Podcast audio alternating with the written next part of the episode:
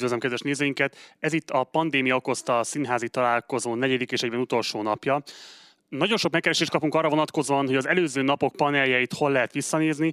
Természetesen az élőadások mindig visszatekint, visszanézhetőek úgy a Facebookon, mint a YouTube-on keresztül, tehát hogyha majd lement ez a mai nap is, akkor nyugodtan látogassanak el bármelyik csatornánkra, és ott vissza lehet nézni bármelyik panelbeszélgetést. A YouTube-on még ráadásul egy kis gusztusos lejátszási listákban is van rendezve az összes videó, tehát ezeken a felületeken megtalálhatóak ezek a beszélgetések azoknak is, akik esetleg a korábbi adásokról dolgokról lemaradtak volna.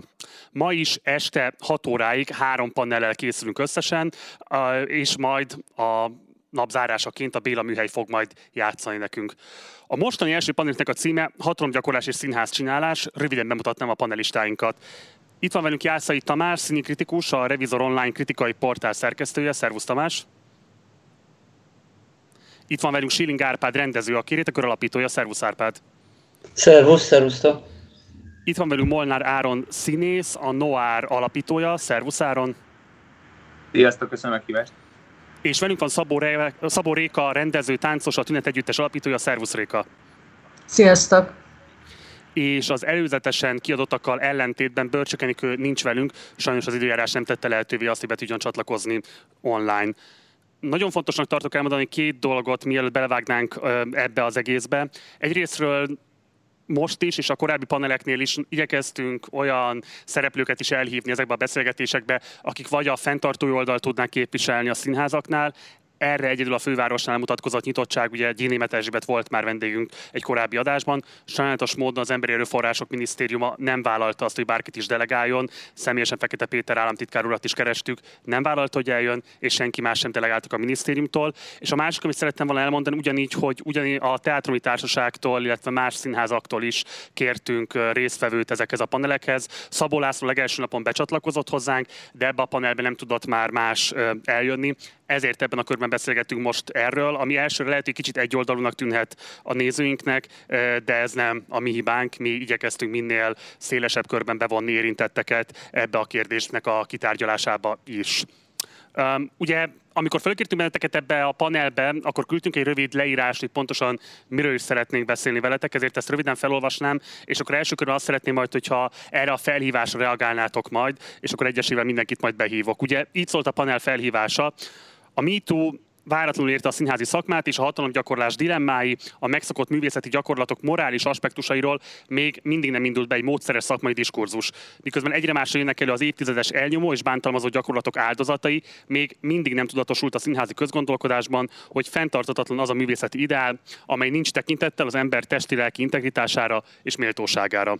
Hogyan kellene ezt megváltoztatni? Egyáltalán hogyan lehetne ezt azt tudatosítani, hogy a színház csináláshoz hatalomgyakorlás szükségeltetik, amelynek legitimitását, hogy ki és mit tehet meg, kivel és mikor, közösen megalkotott és átgondolt szabályok kell, hogy keretezzék és korlátozzák. Miért félnek még ma is sokan erről beszélni? Ez az első kérdés, és akkor elsőként Jászai Tamás, nála szó. Sziasztok! Köszönöm én is a meghívást ahogy Marci korábban kérted, igyekszem rövid lenni, így első körben is, meg majd talán később is. Szerintem azt nagyon fontos leszögezni, hogy amikor arról beszélünk, hogy, hogy színházcsinálás és hatalomgyakorlás, akkor érdemesebb szerintem egy tágabb fókusszal ránézni erre a témára. Úgy értem ezt, hogy, hogy szerintem itt az országról, meg a társadalomról is szó van, tehát hogyha azokat a témákat vizsgáljuk, vagy boncoljuk, amiket felsoroltál ebben a felhívásban, vagy kérdésfeltevésben, akkor érdemes ránézni arra a, a, a tágabb közegre, ahol a színház a szerintem csak egy kis doboz ezen a, ezen a nagy társadalmon belül és közben meg mégis persze azért nagyon fontos ez a kérdés, mert ami most már mindjárt három évvel ezelőtt történt, azt hiszem, hogy ezt egész pontosan meg tudjuk mondani, hogy, hogy mi az az időpont, amióta élénkebb, vagy nem is élénkebb, hanem hogy egyáltalán van diskurzus e körül a kérdés körül, ez pedig ugye Sáros Lillának a 2017. októberében tett bejelentése. Azóta valami elkezdődött, ez szerintem vitán felül áll, most, amikor készültem erre a beszélgetésre, és megpróbáltam valami fajta kronológiát összerakni, vagy hogy mik voltak ennek a, ennek a diskurzusnak a fontos ö, ö, pontjai, hát azért nem lettem nagyon vidám. Tehát amikor, amikor még újabb és újabb ügyek napvilágra kerülése után és akár ugye a múlt hétre is esett egy 2020 június operett színház Kriza Zsigmond ügye, Szóval, hogy még mindig ott tartunk, hogy, hogy egy, egy magyarországi irodalmi politikai hetilapban jelesül az ésben, azt lehet mondani 2020 áprilisában, hogy, hogy, hogy ez hisztéria, illetve hogy, hogy Eszenyi Enikő, aki, aki szintén ugye érintett ezekben az ügyekben, ő a, ő a mestereitől tanulta ezt a, ezt a beszédmódot, és hát lehet, hogy néha hisztérikusan nyilvánult meg, szóval azt hiszem, hogy akkor, akkor még nagyon, nagyon hosszú út áll előttünk, mondjuk ez így elsőre. Nem akarod megnevezni a szerzőt, akitől ezek a mondatokat idézted most? Éri Kovács Andrásnak az és, ha jól tudom, 2020. április 24 Hisztéria című cikke. Köszönöm szépen. Árpád. Egyetértek Tamással, hogy ezt nem lehet leválasztani a színház világán belül zajló eseményeket, a zajló folyamatok értelmezésétől. Tehát, hogy, hogy ezt valahogy egybe kell kezelni. Természetesen nekünk színházi embereknek meg hát a saját házunk táján kell valahogy példával előjárni. Én nagyon szomorúan hallom azt, amit a Tamás az előbb mondott ezzel kapcsolatban, hogy, hogy elismert közírók, újságírók képesek ezt a nyelvezetet használni, hiszen nagyon is, igenis a gondolkodásunk formálása szempontjából rendkívül fontos, hogy, hogy az értelmiség ezt az egész történést hogyan keretezi, tehát fogalmi szinten hogyan írja körül. És nagyon fontos kérdés, mint minden mással kapcsolatban is a fogalmi keretezés, tehát az, hogy mit hogyan nevezünk, és ezeket a különféle abúzusokat és ezeket a különféle problémákat hogyan tudjuk szétszálazni. A, még annyit szeretnék mondani, hogy a, nem csak a, az értelmiség hozzáállása, hanem nyilván a fenntartók részéről való megnyilvánulás is nagyon sokat tud ártani ennek a dolognak. Tehát, hogyha egy fenntartó számára elfogadható, hogy az általa fenntartott állami vagy önkormányzati intézményben ennyire szabadon fogják föl a hatalomgyakorlás metódusát, az ugye hosszú távú következményekkel jár, hiszen maguk a dolgozók, az intézményben dolgozó érintettek nyilvánvalóan nem fognak túlságot, tehát nem érzik majd azt a biztonságérzetet, hogyha ővelük valami akkor van az a felüket és segít számukra. Tehát nagyon ebben a, ebben a keretben, ahol mind a gondolkodásnak, mind pedig a fenntartói felelősségnek ilyen ilyen hiányosságai vannak, nagyon nehéz előrelépni, de én azt gondolom, hogy amit mi tehetünk színház csinálóként az, hogy segítjük ezt a gondolkodást és a, és a fogalmi keretezést, és én készülve erre a beszélgetésre valahogy azt fontosnak tartottam valahogy ketté választani, bár nyilván sokfelé lehet még ezeket rétegezni, ezeket, vagy struktúrálni ezeket a problémákat, hogy, hogy valahogy a, a, a, a mondjuk így szexuális természetű abúzust próbáltam valahogy magamban elválasztani a, a munka gyakorlása közben előforduló e, tulajdonképpen az alkotási e, folyamat hevéből következő különféle e, megalázás gyakorlatokra, ugyanis a szexuális természetű e, e, ügyekkel kapcsolatban azt gondolom, hogy én azt saját felelősségből kiindulva azt mondom, hogy hogy, hogy ez kívül esik az én értelmezési tartományomon. Azt gondolom, hogy szakemberek által kell nagyon pontosan meghatározni, hogy miről van szó. Ami viszont a színházi munka természetére vonatkozik, és abból fakadó eh, hiányosságok, problémák, hibák, azokkal kapcsolatban tudok kvázi szakemberként igazából megnyilvánulni. Pont. Köszönöm. Ez, ez nagyon érdekes, erre mindjárt vissza fogunk majd térni. Réka,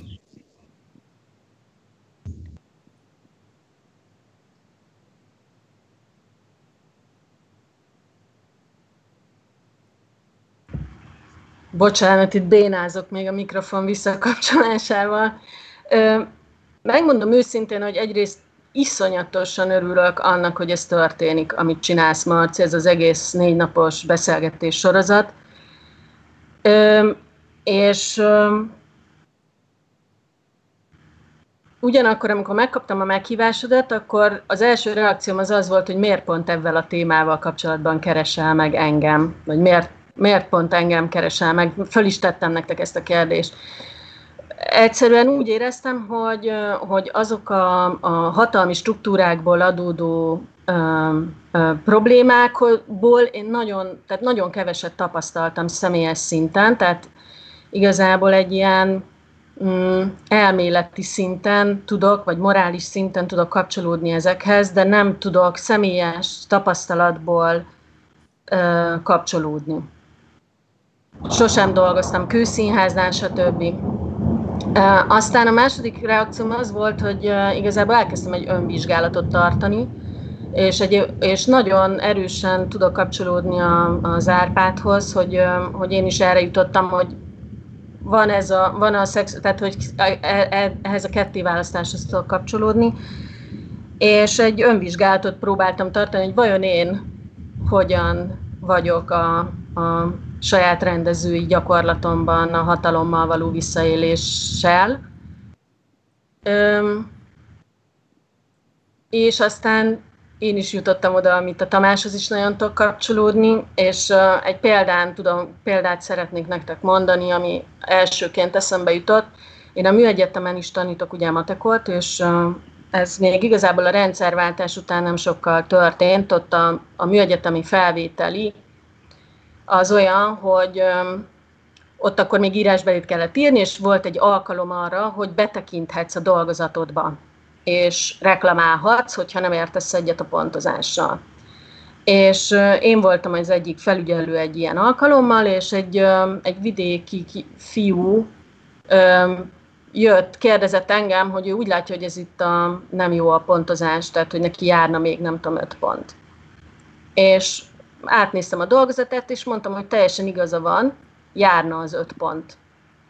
Kinnált a, a nagymamája, aki fölkísérte vidékről a, a fiút, és amikor ezt látta, ugye ő nem jöhetett be a terembe, akkor elkezdte, elkezdett így integetni, meg nem tudom, és, és kihívta a fiút hozzá, és elkezdte suttogó rémülettel a hangjában mondani, hogy nehogy, nehogy csináljon, ne szóljon ne csináljon semmit, ne, abból csak a baj lesz.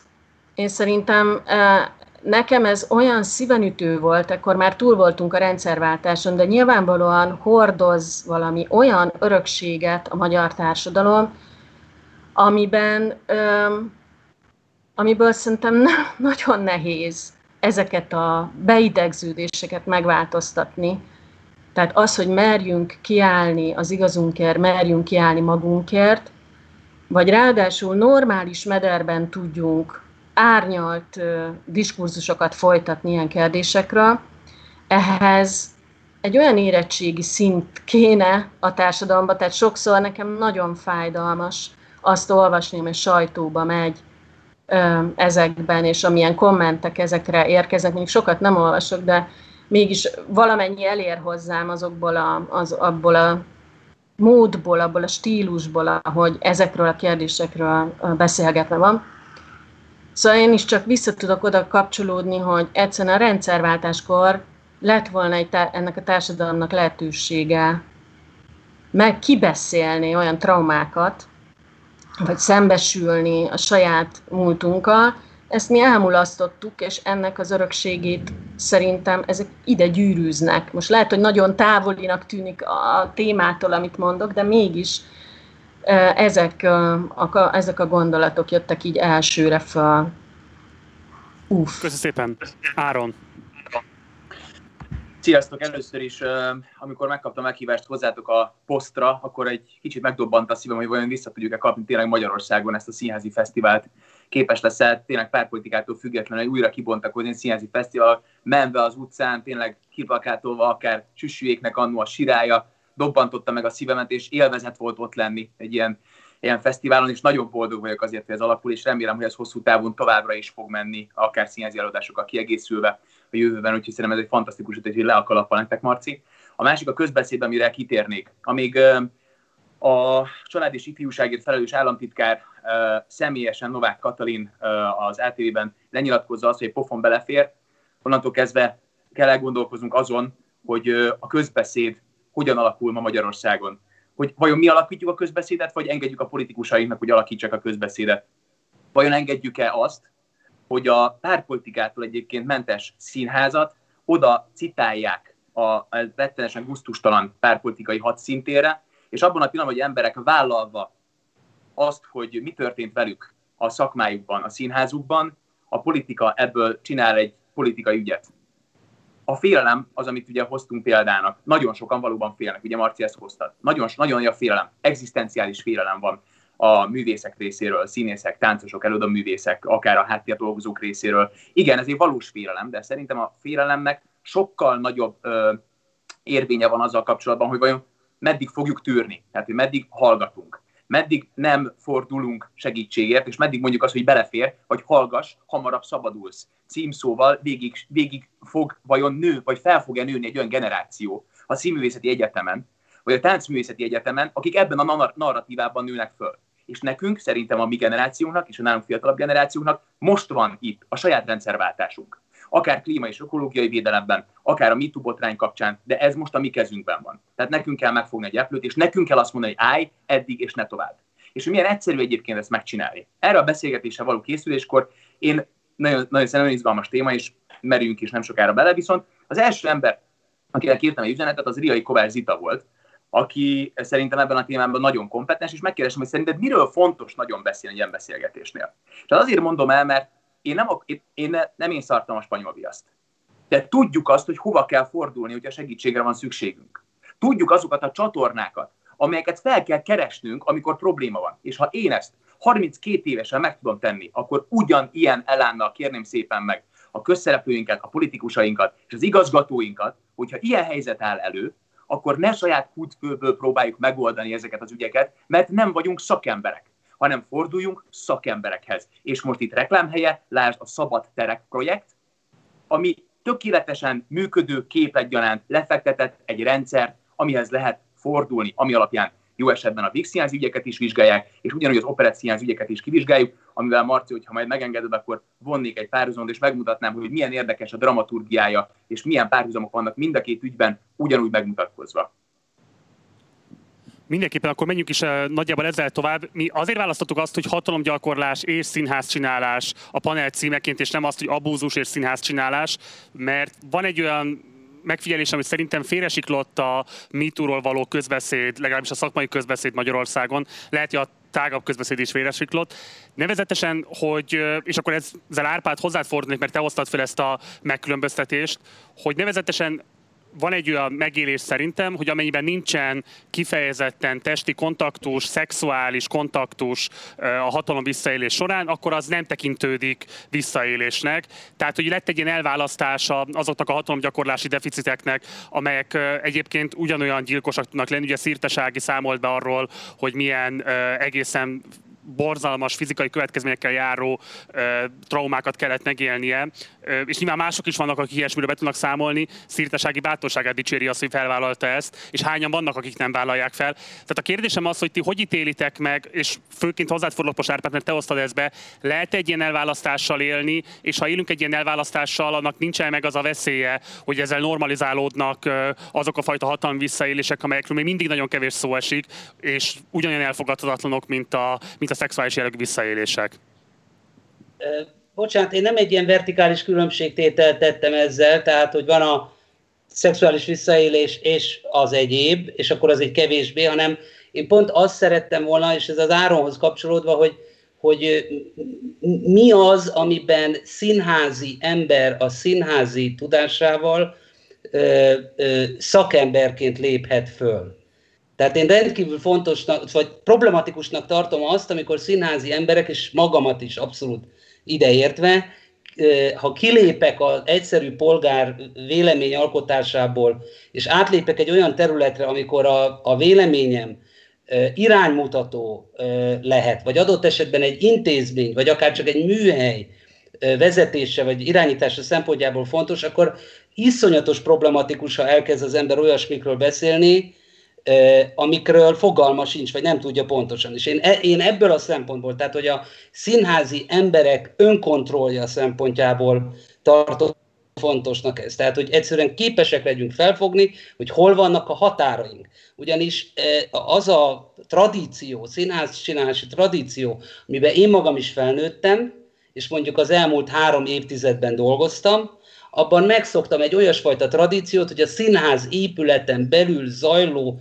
tulajdonképpen mindenfajta megnyilvánulással kapcsolatban a színházi szakemberek, az intézmény vezetői, a felelősek és egyben jogosultak döntéseket hozni. Ezt rendkívül rossz gyakorlatnak tartom hosszú távon. Ugyanis vannak olyan ügyek, amiben nem lehet beleszólni azzal a tudásszinttel, és szándékosan nem akarok itt most minősíteni, amivel adott esetben színházigazgatók rendelkeznek. Tehát, hogy ezért tartom fontosnak, hogy tudjuk a helyünket egyszerűen. Tehát, hogy, hogy, hogy képesek legyünk fölfogni, és ebből a szempontból mondtam én azt, hogyha szexuális természetű visszaélésről van szó, akkor ezt azonnal egy nagyobb, tágabb közegbe szeretném helyezni, és azt mondani, hogy ezek olyan jogi, és én már innentől elvesztettem a, a szakértelmemet, tehát, hogy olyan jogi természetű dolgok egyértelműen, és olyan ö, pszichológiai ügyek, amivel kapcsolatban tényleg a szakemberek. Az, hogy a, a munkánk során, azból a meggyőződésből, hogy a lehető legmagasabb szintű eredményt szeretnénk elérni, ebből adódóan milyen módszereket használunk alá-fölé rendeltségi viszonyokban, ez viszont egyértelműen a színház csinálóknak a, a, a, a felelőssége, ezeknek a, az értelmezése, mert ez viszont a mi szakmánk. Tehát az, hogy mit képzelünk egy színész és egy rendező viszonyáról, egy igazgató és egy technikus viszonyáról, ez, ez, ez viszont kizárólag nekünk kellene tisztázni, és azt, hogy milyen, mik a megengedett beszédmódok, mik a nem megengedett beszédmódok, és ugye így nyilván nem lehet kikerülni az oktatás kérdését, hogy a rögtön az első lépéstől kezdve hogyan vezetjük bele mondjuk a színész hallgatót, de akár a dramaturg hallgatót, a rendező hallgatót ebbe az egész történetbe. És amikor a különféle interakciós interakciókról van szó, akkor ezeket mennyire értelmezzük. Ugye például az, hogy pszichológusok, vagy bármilyen emberi vagy munkajoggal kapcsolatos szakemberek nincsenek a környékén ennek a képzésnek, ez nagyon sokat árt abban, hogy az emberek fiatalemberként egyszerűen tradíciókhoz kapcsolódnak, és ami még ennél is rosszabb, személyiségekhez. És akkor arról van szó, hogyha egy pozitívabb személyiség közelébe kerülök, vagy egy felvilágosultabb személyiség, ott, ott akkor valami másfajta módszer fogok elsajátítani, de már egy tanteremmel arrébb, már lehet, hogy a horror eszköztárát tanulom, ugyanolyan elánnal, ugyanolyan meggyőződéssel. Ugyanis fiatal emberként, és lássuk be, hogy a színház terepére magamat is beleérte, nagyon sok naív, felkészületlen fiatalember érkezik, aki tulajdonképpen az exhibíción, a, ma, önmag, a ma, magamutogatáson kívül sok minden egyébben nem rendelkezik. Ehhez képest pedig jönnek mesterek, és azok arról beszélnek, hogy majd hogyan alakított ki a te személyes stílusodat, munkakultúrádat, és így tovább. És itt írtózatosan komoly elcsúszások lehetnek, és, az, és ott szinte az áronhoz kapcsolódva, hogy, hogy ugye az is hozzátartozik ehhez, hogy, hogy, hogy az a jó szakember, aki be tudja fogni a száját, és tudja csinálni, amit megkövetelnek tőle. Ne akadályozza a munkát, és így tovább. Tehát én azt mondom, hogy már az első kezdeti lépésnél eh, összetévesztődik, és ezt mondom, az alkotás iránti elköteleződés, és a saját integritásom, illetve a mellettem dolgozók védelme, illetve rendezői oldalról az alkotói energia, illetve a velem szembelévő színésszel kapcsolatos méltóságbeli kérdések, ezek az első pillanattól kezdve elborulnak, és ettől olyan legendárium alakul ki, hogy az a, az, az igazán komoly művész, aki, aki önmagát és, és, és a körülötte dolgozókat sem kímélve mindenkit nyom előre a cél érdekében. Egy értelmező kérdést engedj meg, nem rugózni akarok a fogalmon, csak szeretném pontosan érteni ezt a leosztást, hogy te azt mondod, ha jól értelek, tiltakozz, ha nem, hogy amikor szexuális jellegű hatalmi visszaélés van, ott azonnal büntetőügyként kell kezelni, és ezt rá kell bízni megfelelő hatóságokra az ügynek az intézését de a más típusú, más jellegű hatalmi visszaélések esetében a színháznak kell rendelkezni valami fajta korrekciós mechanizmussal, eljárásrenddel, hogy ezt korrigálni tudja?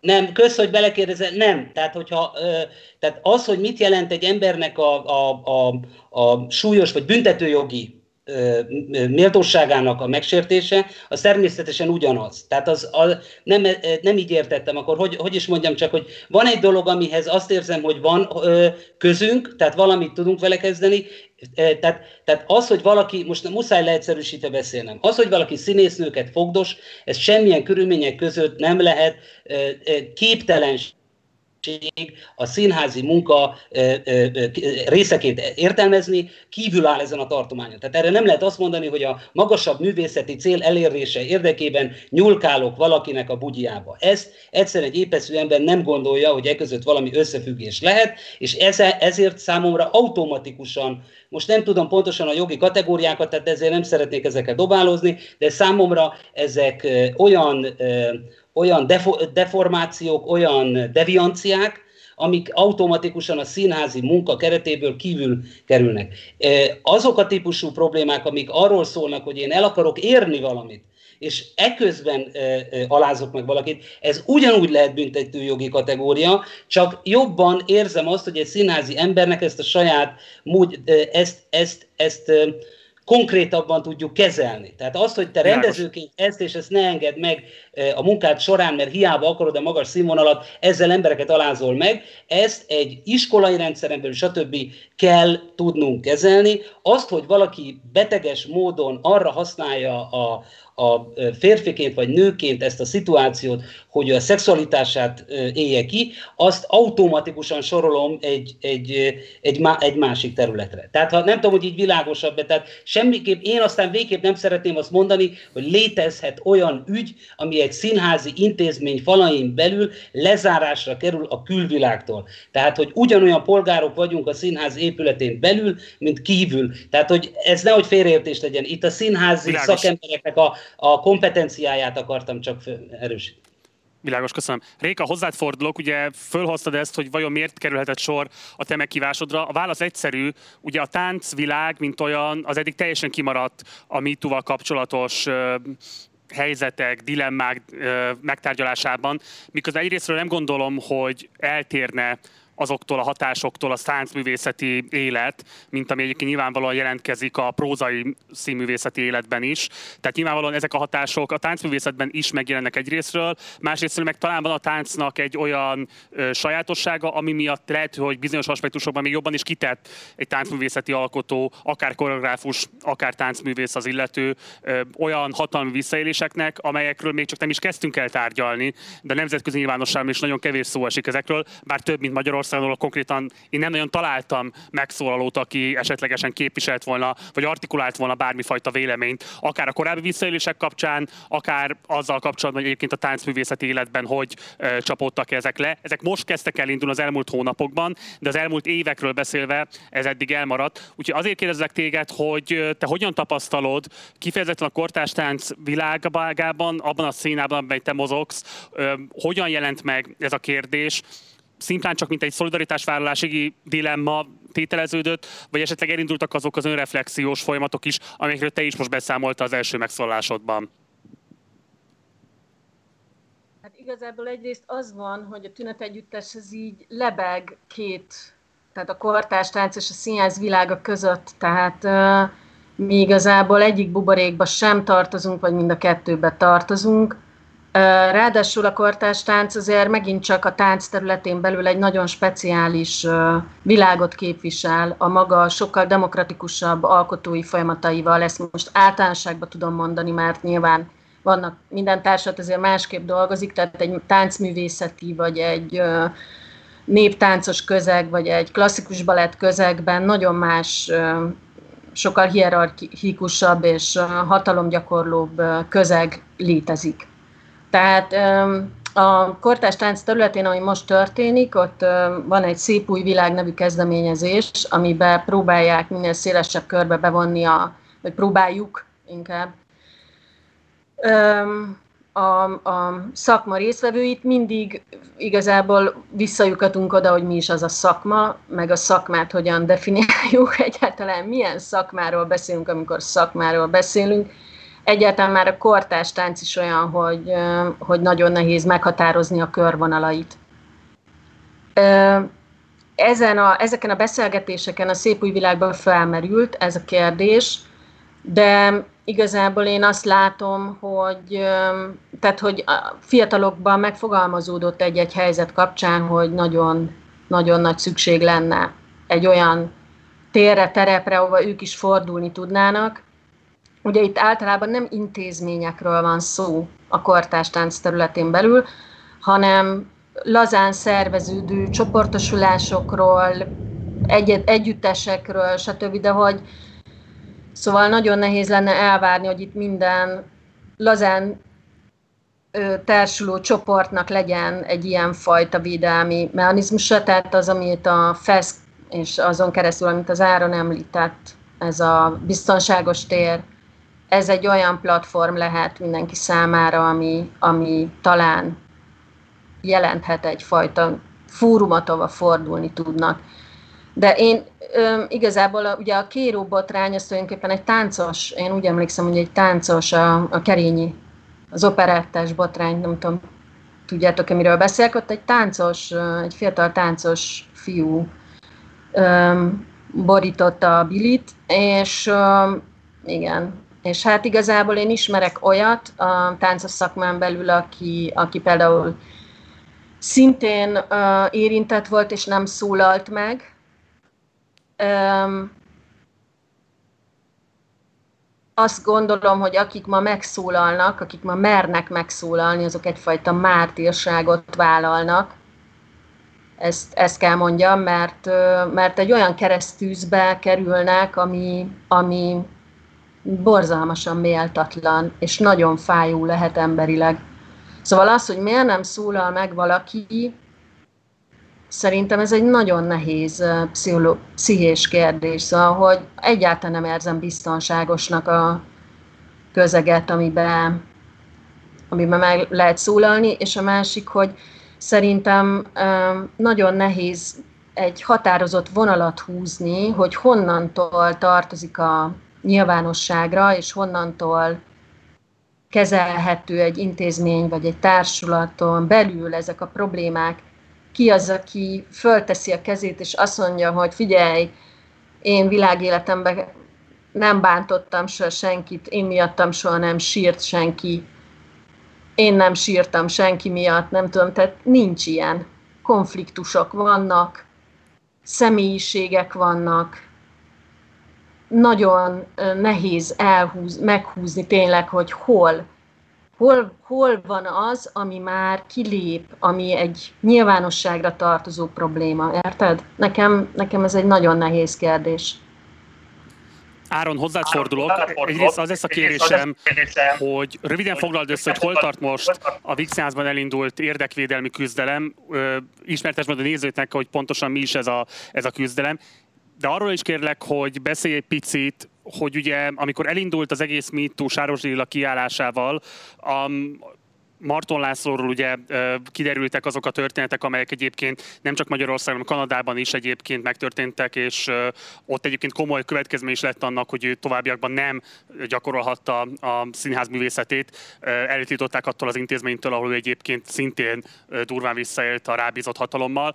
Tehát, hogy kérlek beszélj kicsit arról, hogy egyrészt, hogy nyilván érthető a Színházas művészeknek, alkotóknak, háttérdolgozóknak a félelme attól, hogy rásül az intézményre az, hogy ahogyan ez a eléggé bornírt és kártékony kifejezés, hogy zaklató színház volna, hiszen volt a Marton ügy, lett az Eszenyi ügy, tehát emiatt valószínűleg érthető volt a tartózkodás attól, hogy sokan az ügy mögé álljanak, de amikor meg ugye megtörtént az, hogy nagyon sokan kiálltak és beszámoltak azokról a visszaélésekről, amelyeket Eszenyénikő elkövetett velük szemben, vagy a kollégáikkal szemben, akkor úgy tűnt, hogy ezek ilyen izolált ügyként maradnak meg, és mint hogyha elmaradna annak a vizsgálata, hogy milyen intézményi mechanizmusok lehettek azok, amelyek kialakították azt, hogy teljesen természetessé vált a rendezésnek, a hatalomgyakorlásnak, a művészeti hatalomgyakorlásnak ezek a formái. És most megint nem csak a végről akarok beszélni, hanem a vég ez ebből a szempontból egy állatorvosi napló, amiben megjelenik Korva István, Kapás Dezső szellemisége, az a színházi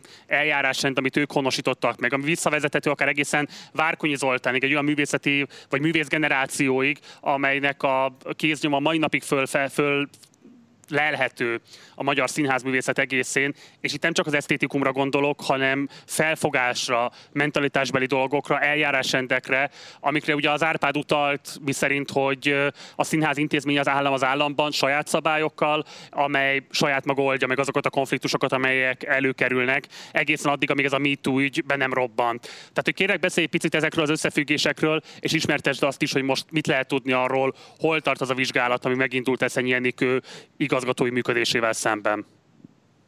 Egy dolgot nagyon tiszt, tegyünk tisztába. Az igazgatók, a rendezők nem az intézmény.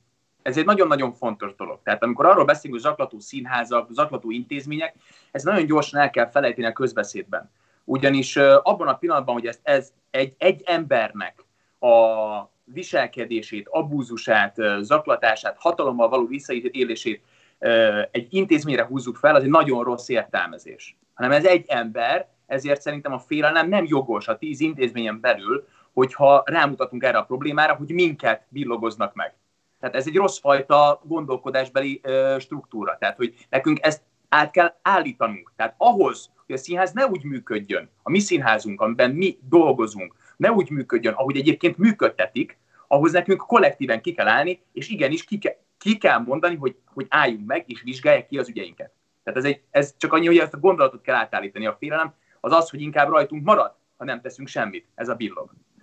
A másik pedig, hogy amikor elkezdődött a Vixényeznek az ügye, ugye azt hiszem februárban, akkor, vagy márciusban, akkor azért nagyon, nagyon-nagyon sarkalatos állítás volt. A külsősök szerint mi színészek 12-en összefogtunk, és azt mondtuk, hogy mi állítjuk azt, kiindulva abból, ugye, ahogy lenyilatkozták a Vix Színház előző dolgozói, egy rendezőszítési rendező, hogy Enikő verbálisan abuzálta őket és visszaélt a hatalmával, Enikő ezt letagadta, és mi 12-en azt mondtuk, hogy ez hazugság. Ez nem igaz, és hogy mi is tanúi és elszenvedői voltunk ennek a verbális abúzusnak, amiről kiderült, hogy egyébként van fizika is, tanúval mindennel együtt. Na most a, ez a vizsgálat akkor elindult. A médiához fordultunk, és itt kapcsolódok Rékára, hogy kihez forduljunk. Egy intézményen belül, ha lenne kihez fordulni, akkor nem fordulnál máshova. Az intézményen kívül lenne egy olyan jogi segítség, hogy tudsz fordulni, ha ismered, ismer csak egy telefonszámot, de még azt sem ismerünk, egy telefonszámot nem tudunk lehet fordulni a helyzetben, akkor, akkor odafordulsz. De nem, nem. És végül marad a média, mint egy lehetőség, hogy akkor adjunk ennek egy hírt, hogy egyébként emberek, velünk ez történik. Csak az a brutális ebben a helyzetben, hogy a médián, médiának a része is elhangzik bizony a 12. történetnél, hogy ne haragudj, figyeljetek, több kiabáló sztorit nem szeretnénk már lehozni. És ez szerintem egy óriási felelőtlenség, és megint a közbeszédet és a, a médiának, a közmédiának a, a mienségét tükrözi, hogy, hogy itt nem arról van szó, hogy kiabálunk egymással. Itt nem arról van szó, hogy, hogy, hogy, hogy, hogy zajlik egy próba folyamat, hanem az, hogy sérülünk-e benne, vagy nem sérülünk. Ezt föl kell fogni. És abban a pillanatban, hogy 12 emberből 60 ember egy nyilatkozatban, egy nyilvános kinyilatkoztatásban azt állította, hogy, verbális abúzus tanulja és elszenve, elszenvedője volt a Vixnyárban, ahol színházi dolgozók, színészek állították ezt, az én országomban, az én nézőpontom szerint, ahol én szeretnék élni, abban a pillanatban mentik föl, és kezdődik el egy vizsgálat az az intézményvezető el, intézményvezetővel szemben. Ehhez képest Eszenyi egy héttel ezelőtt, vagy még talán még most is, hogy jól tudom, regnáló igazgató és Rudolf Péternek, mivel a mandátumát időponthoz van kötve az átadása, fogja majd átadni. Ez hogy történhet meg? Tehát szerintem ez egy nonsens állapot. Ez nem fordulhat elő. És, itt, és itt jön a párpolitikától való függetlenség, ugyanis ha jól tudom, a Víg Színház közös fenntartású intézmény, tehát itt az államnak és a fővárosnak is óriási felelőssége van abban, hogy szemet húny egy ilyen szituáció fölött, és amikor meglátok a Facebookon egy posztot azzal kapcsolatban, hogy a fővárosban egyeztetés van Zoom meetingen, és Eszen Jerikő maszkban ott van, akkor fölrobban az agyam, mert azt gondolom, hogy itt még nincs, mindig nincs kimondva, és nincs kivizsgálva egy szituáció, és nem egyeztetünk egy olyan emberrel, akiről 60-an mondták ki azt, hogy ö, verbális abúzusnak a tanulás elszenvedői voltak ö, vele szemben. És egy ilyen szituációban kell egy nagyon nagy levegőt venni főváros és államnak, elvonatkoztatni a dolgoktól, mint a párpolitikai platform, és kiállni azokért az emberekért, akik egyébként vállalják névvel és arccal, hogy ez történt velük, mert ez egy marha nagy vállalás. És abban a pillanatban, hogy például akár Lillának a szituációjánál, ő egyedül volt abban a szituációban. Mi, az, ez felfoghatatlan, hogy mit kell elviselnie. Igen, de mi hatvanan kaptuk úgy például akár Máté Gábortól a saját tanítványai, hogy ez egy hiszti, amit mi csinálunk, ami szerintem ez egy nagyon-nagyon felelőtlen, nagyon-nagyon felelőtlen mondat. És abban a pillanatban, hogy viszont például nézzétek meg, Wunderlich József és Bakkata a Facebookon posztol, posztolva megvédte a Vígszínházat, majd miután kiderült számukra, hogy mi is történt ott valójában, amikor tényleg valódi szituációk derültek és jöttek napvilágra, akkor revidiálták a nézeteiket és bocsánatot kértek. Ez az a generáció, aki képes bocsánatot kérni. És itt van egy másik generációnak egy képviselője, akár Máté Gábor, akár Vinyászki Attila, akik még mindig nem kértek azzal kapcsolatban, akár Eszenyi Enikő, akik még mindig nem kértek nyilvánosan bocsánatot azért az állításaik miatt, vagy a tetteik miatt. És szerintem ez itt kezdődik most például az, hogy hogyan kommunikálunk egymással. Hova tovább egyébként a nyilvános vitára sem reagáltak, amire én hívtam őket bátran egy ilyen szituációban. És most Marci, csak hogy egy gyorsan egy példát mutassak, mutassak nektek. Az Operett és a Színházak a képletei. Van egy állítás mind a két részről, abúzus történt. Ebben a, ebben a szituációban a következő történik. Vannak válaszreakciók. A negatív válaszreakciók azok, hogy a színház belső vagy akár külső emberei, támogatói megvédik az intézményt. Abban a pillanatban, hogy azok az emberek valós tapasztalatot kapnak másoktól, hogy egyébként miért is jött napvilágra egy, egy, az a verbális vagy a fizikai abúzusnak a kimondása, revidiálják a nézeteiket, elnézést kérnek, és abban a pillanatban jönnie kellene egy vizsgálatnak. Nem, a képet ugyanaz a Bignél is, és ugyanaz az Operettszínháznál is, tereljük politikai platformra ezt az egész szituációt, amitől egyébként rettegnek a művészek, hogy, nyil, hogy, hogy megnyilvánuljunk közügyekben, vagy meg tudjuk fogalmazni a saját gondolataink közügyekben, és akkor inkább hátra lépünk, mert közügyekről ne legyen szó. Az én kérdésem például, hogy egyébként bármelyik színházban, amelyek eddig voltak, és befejezem Marci, tehát hogy hol volt valódi vizsgálat? Hol volt valódi jogi kivizsgálása ennek? Hol volt egy pszichológiai utánajárás? Mert rá nekünk mai napig szükségünk van, mert a mi szavunk és a mi szavahihetőségünk megvan még mai napig kérdőjelezve, hogy hazudtunk-e, hogy valaki csak mocs, be, be akarunk mocskolódni, és azért csináltuk ez egészet, hogy Rudolf Péter oda kerüljön a, a, a, az igazgatói székbe. Ezt hívom én dilettantizmusnak. Egy kérdés engedj még gyorsan, és aztán utána a Tamáshoz fogok majd fordulni. Ugye azt mondtad, hogy ez nem egy pártpolitikai kérdés, ugyanakkor azért azt lehet látni, hogy a Vixenház esetében azért csak felállt egy vizsgálóbizottság, ugye Fograsi úr vezetésével jelenleg is dolgoznak, tehát zajlik valamilyen munka, hogy milyen megállapításai lesznek, majd azt meglátjuk. És ehhez képest viszont az Operettszínházán azt lehet látni, hogy Kriza Zsigmond, aki ugye részben egyébként családi szálakon kötődik a kormánypártokhoz, másrészt meg hát nagyon fontos szerepe volt az elmúlt tíz évben a színházi törvény átírásaiban, a különböző lobby tevékenységek az elvégzésében. Tehát az ő általa elkövetett hatalmi visszaélések egész egyszerűen látszik, hogy sokkal kisebb súlya esnek latba, a, a kormányzati terrormédia egyáltalán nem cikkezik róla kifejezetten apologetikus vele szemben. Ugye esetében is voltak apologetikus hangok, és amikor mondjuk Gotár Péterrel kapcsolatban merültek fel ilyen vádak és ilyen gyanúk, tanúk is voltak, ugye, akik egyébként vállalták azt, hogy ez megtörtént velük, akkor ott Gotár Pétert szitává lőtte a kormányzati média. Nem szimpátiák akarok vele szemben kelteni, csak mondom azt, hogy, hogy nyilvánvalóan nem létezik kormányzati bántalmazás és ellenzéki bántalmazás, hanem hatalmi visszaélésekről beszélhetünk, de közben meg a hatalom erről egyáltalán nem így látszik gondolkodni. Tehát, hogy lehetséges-e tartani azt az álláspontot, hogy ez egy pártpolitikától független fenomén, jelenség, amivel így kellene foglalkozni, miközben látható, hogy a szélesebb nyilvánosság egyáltalán nem veszi ezt figyelembe. Abszolút létezik ez a fajta én aláírom, hogy rendkívül káros, de ettől még létező megosztás. Igen, de mi ezt nem fogadhatjuk el. Tehát a mi, az én állításom ezzel kapcsolatban, hogy semmi szín alatt ezt nem legitimizálhatjuk. Tehát abban a pillanatban, hogy mi azt mondjuk erre, hogy igen, ennek hát igen, hát, a, hát igen, hát az operáciázban, de a kapcsolatban igazából Kisbi Attila, hát ahogy átküldte igazából az abuzált szemét, az, abuz, az, abúzió, az abúziót elkövető személyhez, hát igen, igen, igen erre tegyünk pontot, tehát, hogy ilyen nincs, ezt föl kell fognunk nekünk kollektívan, hogy igenis a, a, a kormánymédiának, bármelyik médiának pártpolitikától függetlenül most bizony bele kell emelni ebbe a szituáció, ami az Operett Színházban történt, és nagyon-nagyon ezúton, nagyon-nagyon bátorítom az Operett Színházban abuzált uh, személyeket, hogy nagyon nagy bátorságot kívánok nekik, és csinálják tovább, vállalják a nyilvánosságot, vállalják a jogi utat, mert igenis nagyon fontos ebben a pillanatban, hogy az ő szituációjuk is megmutassa azt, hogy ez nem pártpolitikai, és nem, nem intézménypolitikai kérdés, hanem egy közös, művészi és színház alkotási kérdés, hogy tudunk-e keretet szabni egy ilyen szituációra. Ugye bátorság nektek. Köszönöm. Tamás, hozzád fordulok. Ugye a magyar kritika írással szemben talán a szélesebb közvélemény részéről van egy ilyen nagyon praktikus elvárás, nevezetesen, hogy azt várja tőle, hogy mondja meg, hogy nézze vagy sem az adott produkciót, működjön egyfajta minőségi szűrőként ti az elmúlt három évben, akár a kritikusok céhében, akár a kritikusok céhétől függetlenül, a kritikus szakmán belül milyen beszélgetéseket vagy vitákat folytattatok le?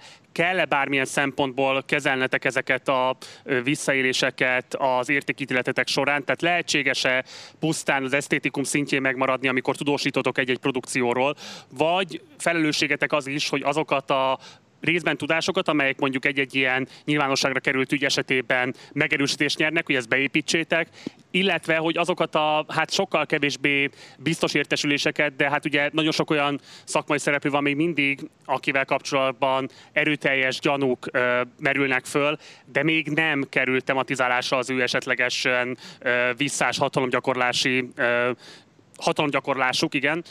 Tehát, hogy ezzel kapcsolatban mi a kritikus felelőssége, hogyan kell kezelni ezeket a feszültségeket, mi erre a megoldásotok? Ahogy Réka utalt már rá, és többen is közületek, hogy az alkotónak ugye magába kell nézni, és el kell gondolkodni azon, hogy tulajdonképpen mik, mik azok a módok, mik azok a beszédmódok, amiket használ mondjuk egy színházi próba folyamat során. Természetesen ez a kritikusra is áll, az újságíróra is áll, és ebben azt hiszem, hogy, hogy óriási felelősségünk van, és, és anélkül, hogy ezt, ezt hárítani akarnám, van itt egy, egy, egy másik dolog. Teljesen őszinte leszek, mert nem kell nem őszintének lennem, amikor idén márciusban, ahogy Áron mondtad is, ugye Eszenyiről nyilvánosságra kerültek azok a dolgok, amik, akkor valóban magamba kellett néznem, hogy én hallottam ezekről, tudtam ezekről, akár plegyka szintjén, és azt kell mondanom, hogy nem.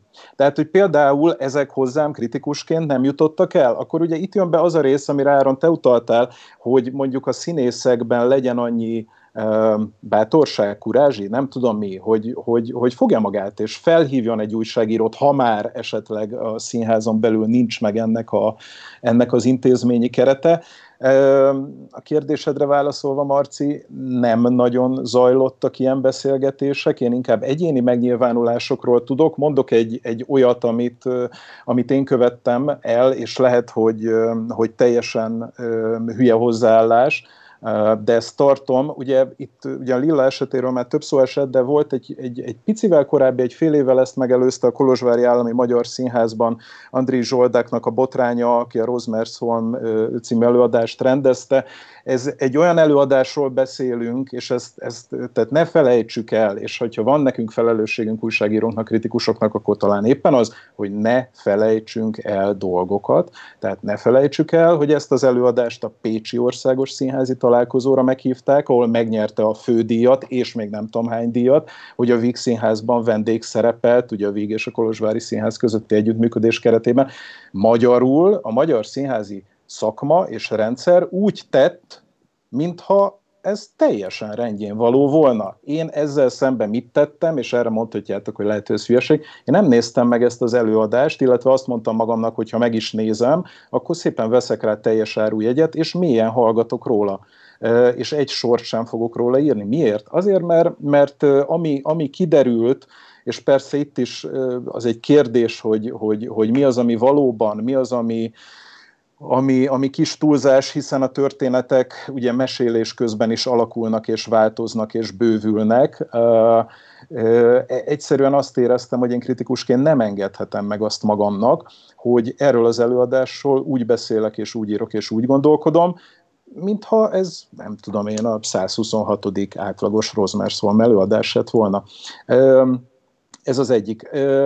Én most megnéztem, hogy, hogy tulajdonképpen az elmúlt két és fél-három évben a magyar színházi lapok közül, ami még komolyan vehető, melyek foglalkoztak egyáltalán a színház és hatalomgyakorlás kérdéskörével, és hát nagyon megdöbbentő az eredmény. Tulajdonképpen a Színház című lap, illetve az Erdélyben megjelenő Játéktér című periódika több tematikus blokkot, vagy tematikus számot szentelt ennek, mondjuk többen most értsünk kettőt, hármat kb., és voltak beszélgetések szakemberekkel, nem csak színházi emberekkel, hanem akár, akár, akár jogásszal, vagy, vagy etológussal, például az erőszak természetéről, vagy az agresszió természetéről, de azt én rendkívüli módon hiányolom, és, és nagyon kártékonynak tartom, hogy, hogy olyan magukat komolyan vevő szakmai szervezetek, mint amilyen a Magyar Színházi Társaság, vagy a Magyar Teátrumi Társaság, vagy akár a Színházi Kritikus sok céhe, milyen hallgatnak. Vagy pedig kiadnak egy tízsoros levelet, hogy hát ennyi, ennyi, esetleg szerveznek egy, egy beszélgetést, ez mondjuk talán az MSZT-ről elmondható, akik a Jó Kérdés sorozatban csináltak egy ilyen beszélgetést a katonában, amúgy másfél évvel Sáros Dilila bejelentése után, tehát erről is gondolok valamit, mindegy. E, ezen kívül, ezen kívül nagyjából hallgatás. Még egy dolgot engedjetek meg, mert utaltatok itt többen is arra, hogy a, a képzés, illetve az utánpótlás, illetve Áron, hogy te mondtad, hogy most ti jöttök, tehát ez a generáció jön. jön.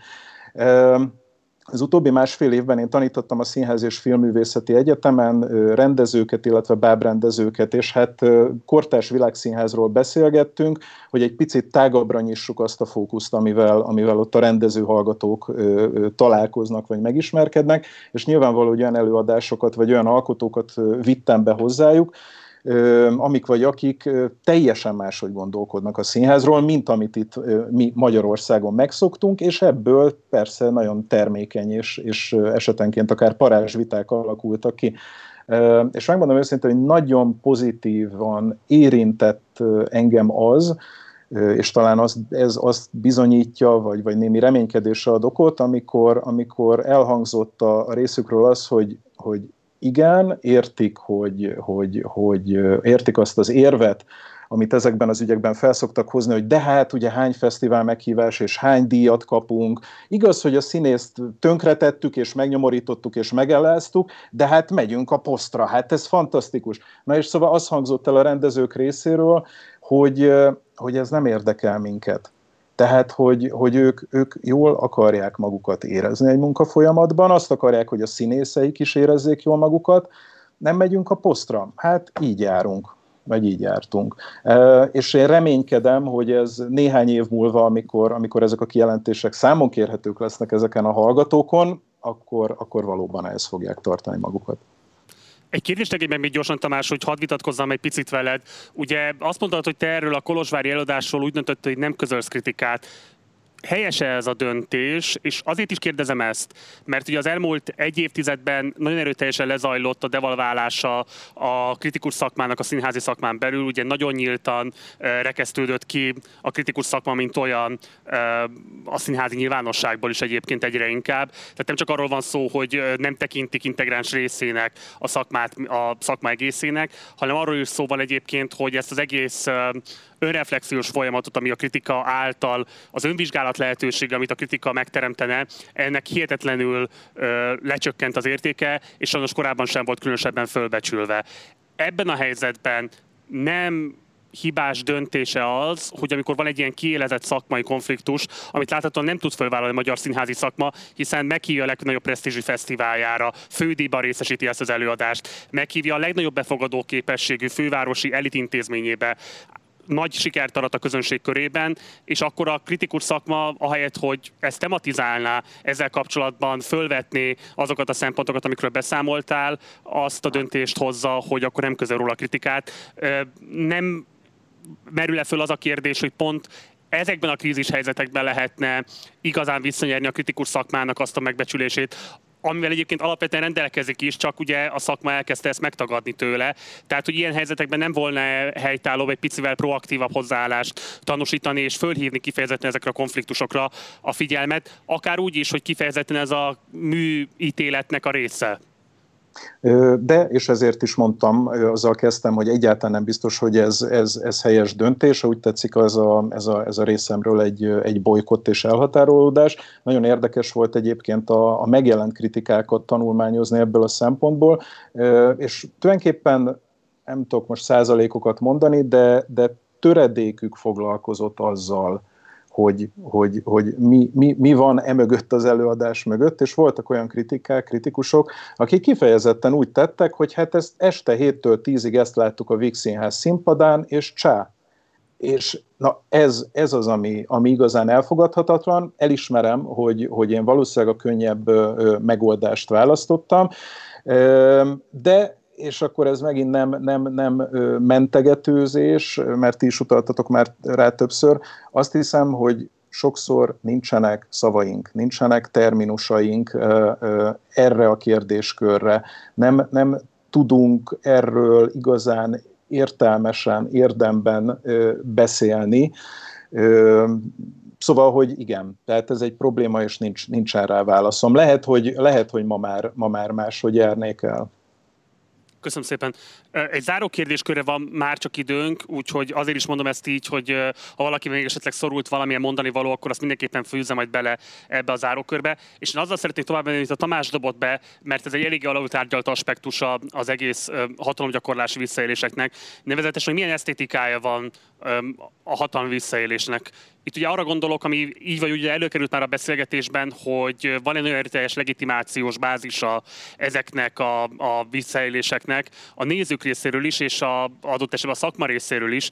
Nevezetesen, hogy van egy erőteljes konszenzus, hogy a rendezőnek feladata kipréselni a színészekből, az előadókból a maximumot, és eltolni őt az adott esetben szereplőket addig a határig, ameddig csak lehetséges. Pont annak érdekében, hogy olyan esztétikai élvezetben részesítse a nézőközönségét, amiért ugye ő megjelenik a színházteremben, és ő el is várja ezt, hogy ez megtörténjen. Katarzisra vágyik, extázisra vágyik, olyan rendkívüli idegállapotok megcsodálására vágyik a színpadon, amelynek az érdekében nyilvánvalóan az alkotók is rákényszerülnek nagyon különböző amorális, vagy adott esetben akár bünteti jogi felelősséget is fölvető eszköztárnak a használatára.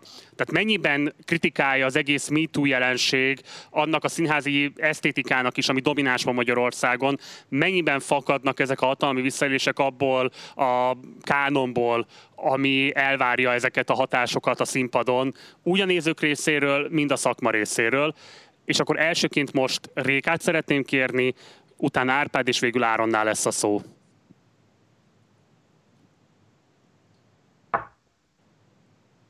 Nem esett ma még szó arról, hogy egy nagyon mélyen patriarchális társadalomban élünk, és majdnem beleszóltam, amikor az Árpád mondta, hogy a fiatal emberek jönnek és a mesterekről, mesterek szavait isszák, és szerintem akik hallgatták ezt a beszélgetést, mint férfi mestereket képzeltek oda. Ez csak egy feltételezés, de mégis. És hogy hogy sokszor azt érzem, hogy ez a patriarchializmus, ez, ez nagyon-nagyon mélyen igazából bennem is bennem van. Tehát én, ahova teszem magam, vagy én, ahogy megélem magam, az, ez nem egy tudatos dolog, de, de tényleg effekt, tehát hogy, hogy ez valami, amit, amit tudatosítani kell ahhoz, hogy észrevegyem. És sokszor azt is gondolom, hogy azok az esztétikák, amik ma sikeresek, igazán sikeresek a magyar társadalomban, a színházművészetben, na, hát nehéz, mert nem, tehát ezek nem lesznek exakt állítások, de mégis nagyon érzem rajtuk a patriarchális öm, öm, gondolkodásmódot.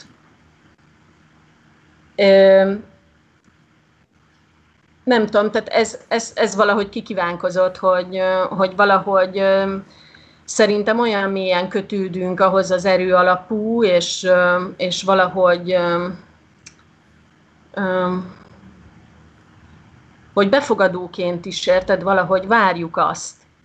Én nekem egy élményem van, egyszer rendeztem a külszínházban, a katonában egyébként, egy koprodukciós előadást, a Tünet és a Katona, és nem is tudtam jól működni. Tehát nem, egyszer nem működött az a rendezői attitűd, amit én oda bevittem. Annyira más, egy színész megfogalmazta nekem, mm, azt mondta, figyelj Réka, itt az úgy van, hogy ide jön a rendező, jól megbasz engem, és hogyha engem jól megbaszott az a rendező, akkor majd én jól visszabaszom.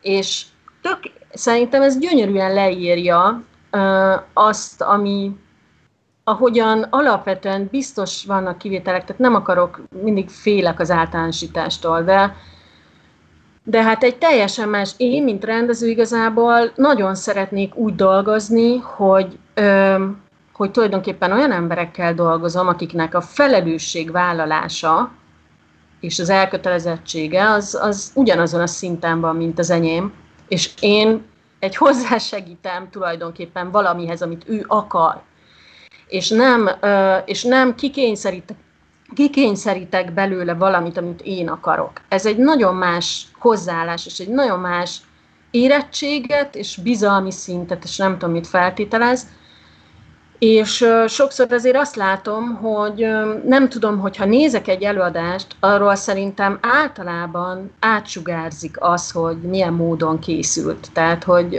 hogy mennyire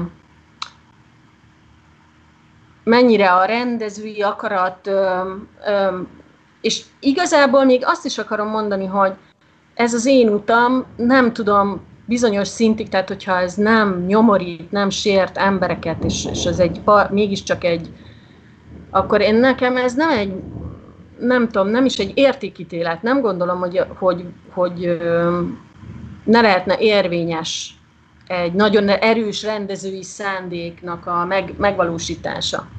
Én csak azt mondom, hogy én nem így működöm, és hogy szerintem látszik a művön az, hogy hogyan mivel utolsó megszólás, muszáj még azt elmondanom, hogy szerintem hatalomgyakorlás ö, ö, mi, nem lehet elvonatkoztatni az, attól, hogy mit látunk, hogy hogyan működik ma a hatalomgyakorlás az országban. Hát ezt tanuljuk. Minden gyerek, egy gyerek az azt tanulja, amit a szülő, amilyen a szülő péld, amilyen példát mutat neki.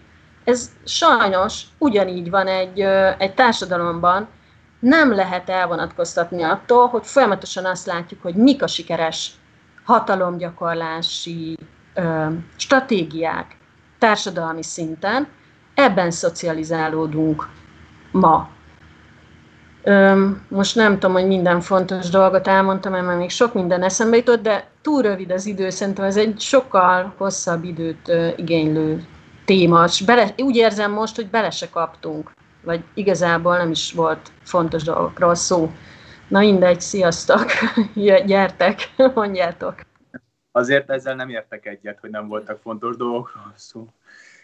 Köszi. Uh, Árpád, nálad a szó.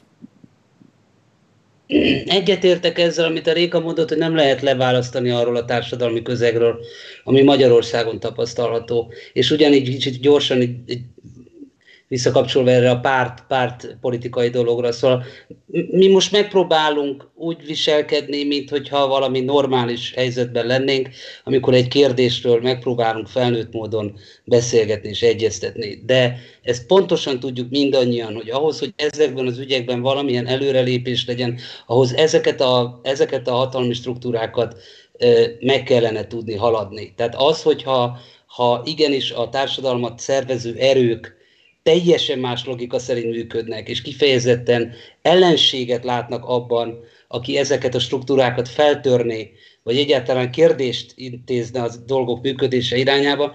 Ezek között a körülmények között ez egy folyamatos szélviharral szembeni előrehaladás, tehát ezt ki kell mondani akkor is, ha minden reményünk, és az, hogy értelmiségihez méltó módon kezeljük ezeket a helyzeteket, természetes, de azért ez a helyzet. És ebből következik az is, amit gondolok a, ezzel a bizonyos hisztériával kapcsolatban, amit mondott az Áron, hogy ugye az egy nagyon ö, fájdalmas és kontraproduktív helyzet, hogy az, aki, hogy, ö, hogy megkérdőjelezhető a fájdalmam jogosultsága. Megkérdőjelezhető az, hogy amikor én elmondom, én egy személyben elmondom a fájdalmamat, a sérelmemet, a szenvedésemet, arra ezek a válaszok elfogadhatóak.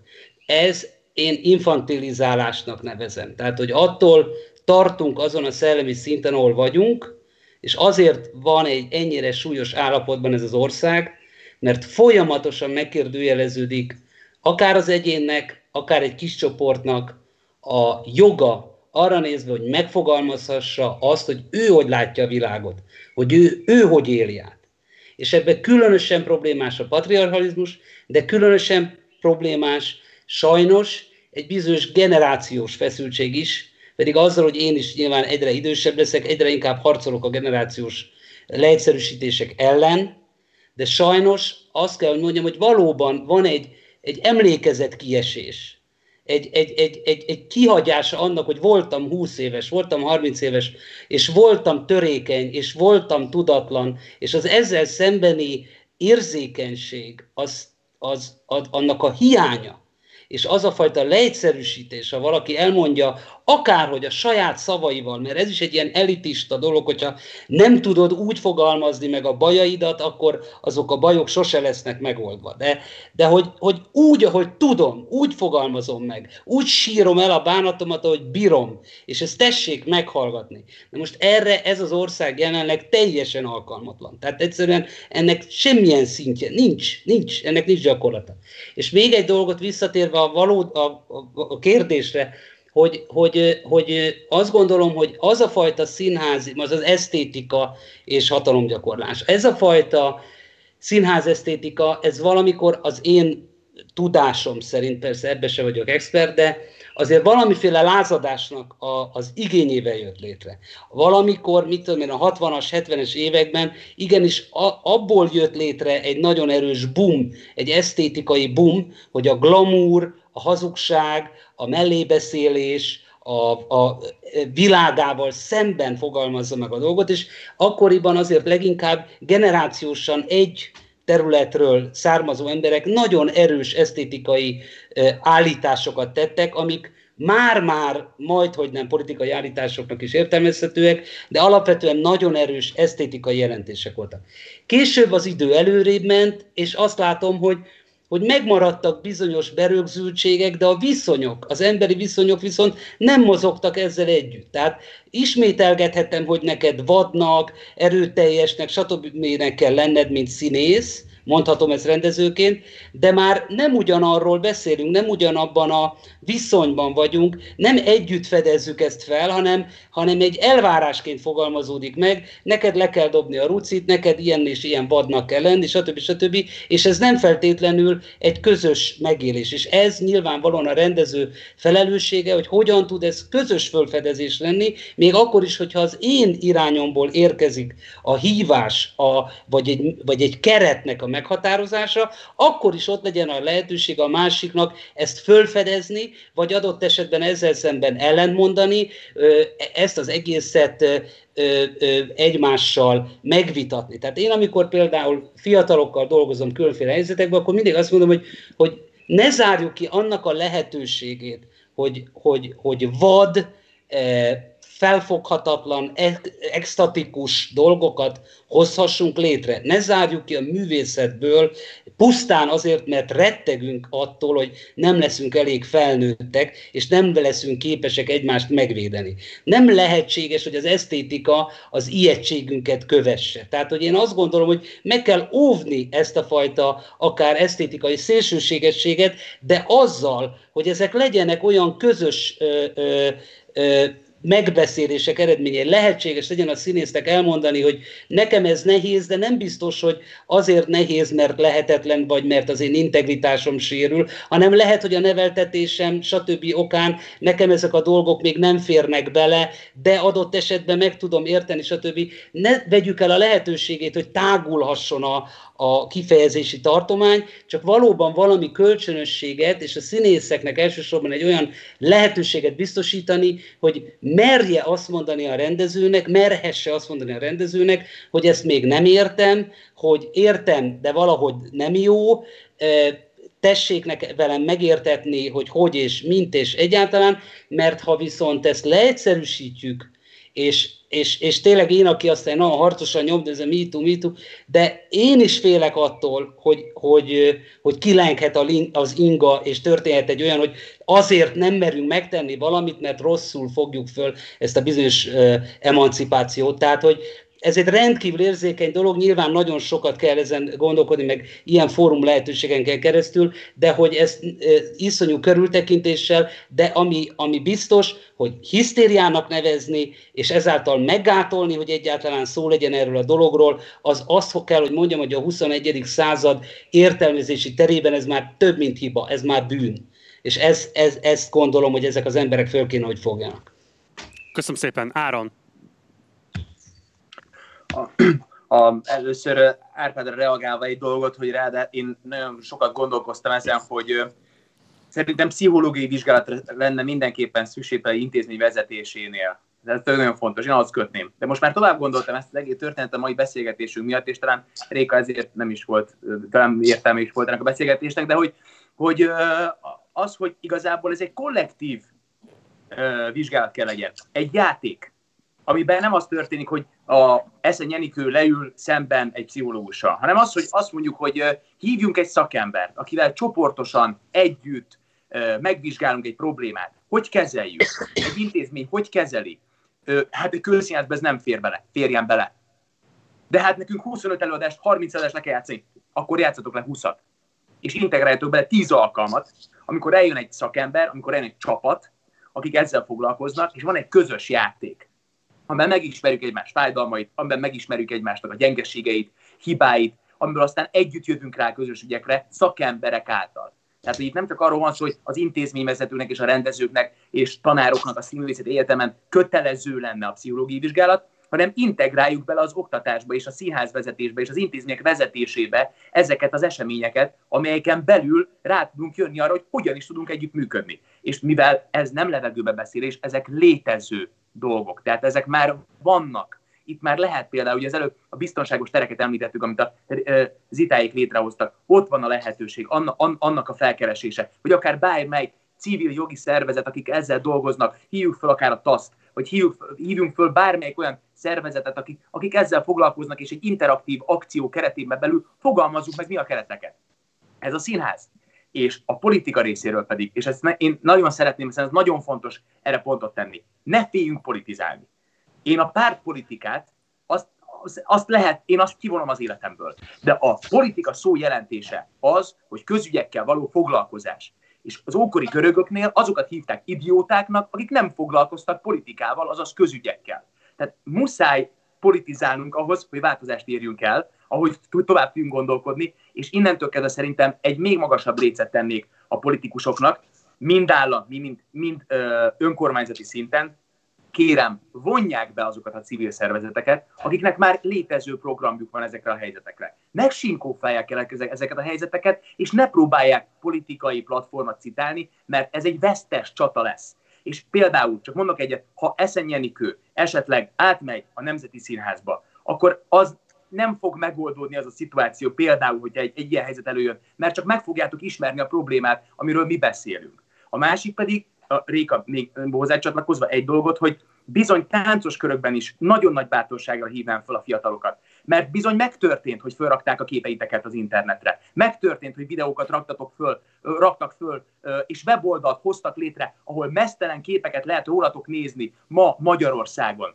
És igenis álljatok ki ezekért az ügyekért, és menjetek tovább. És az a fiú, aki a balettintézetben elmesélte a történeteit, álljatok ki, mert ez a, ez a jövő, és, az a, és nem csak a ti jövőtök, hanem az a generáció jövője, aki föl fog nőni egy ugyanilyen világban, mint amiben, amiben ti sérültetek. Ha nem álltok ki, ha nem fogtok össze, ha nincs egy kollektív összefogás, generációk fognak úgy felnőni, hogy ugyanezt fogják elviselni, amit ti viseltetek el. Higgyétek el, ez a mi forradalmunk, és nem generáció közti különbség. Szükség van rád, Réka, Tamás, Árpád, mindenkire szükség van egy ilyen történetben. hallassuk a hangunkat, és álljatok ki ezekben a szituációkban, és tényleg nem vagytok egyedül.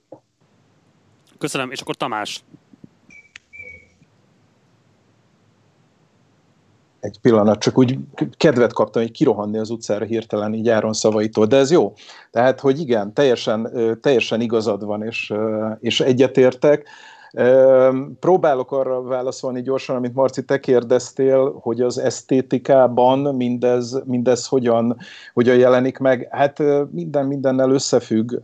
Én szerintem, tehát egyetértek Rékával abban, hogy nagyon látszik egy előadáson, hogy milyen módszerek szerint készült, és hogyha az ember évente 150-200 estét tölt színházban, önakaratából, akkor, akkor bizony rájön, hogy melyik rendező hogy dolgozik, milyen módszer szerint. És az az igazság, hogy csak elvétve tudok olyan előadásokat mondani a, a, a magyar nyelvű színházi repertoárból, amik nem hierarchikus módszerrel készültek, és, és tényleg látszik. Szóval ez, a, ez a, a megnyugtató, a félelmetes, a nem tudom mi, hogy tényleg látszik ezeken, és közben akkor itt megint még búcsúzásképpen behozom a kritikusok felelősségét. Nagyon érdekes azt is tanulmányozni, hogy például a kritika eh, hogyan hogyan dadok, hogyan tapogatózik eh, ezeknél az ügyeknél. Tehát amikor nincs az odaírva, hogy rendező kettős pont, koreográfus kettős pont, hanem azt mondják, hogy ez egy kollektív alkotás volt. Ami egy olyan fogalom könyörgök, ami a 60-as, 70-es években már létezett, eh, vagy amiről mondjuk Ponte Árpád leírta nem tudom én, 15 évvel ezelőtt a szabaduló művész kapcsán, hogy hát ezek miféle kategóriák, milyen nevetséges kategóriák, és eltelt 15 év, és még, mi még mindig azon rugózunk, hogy hát, hát akkor, akkor mit, is, mit is lehetne ezzel kezdeni.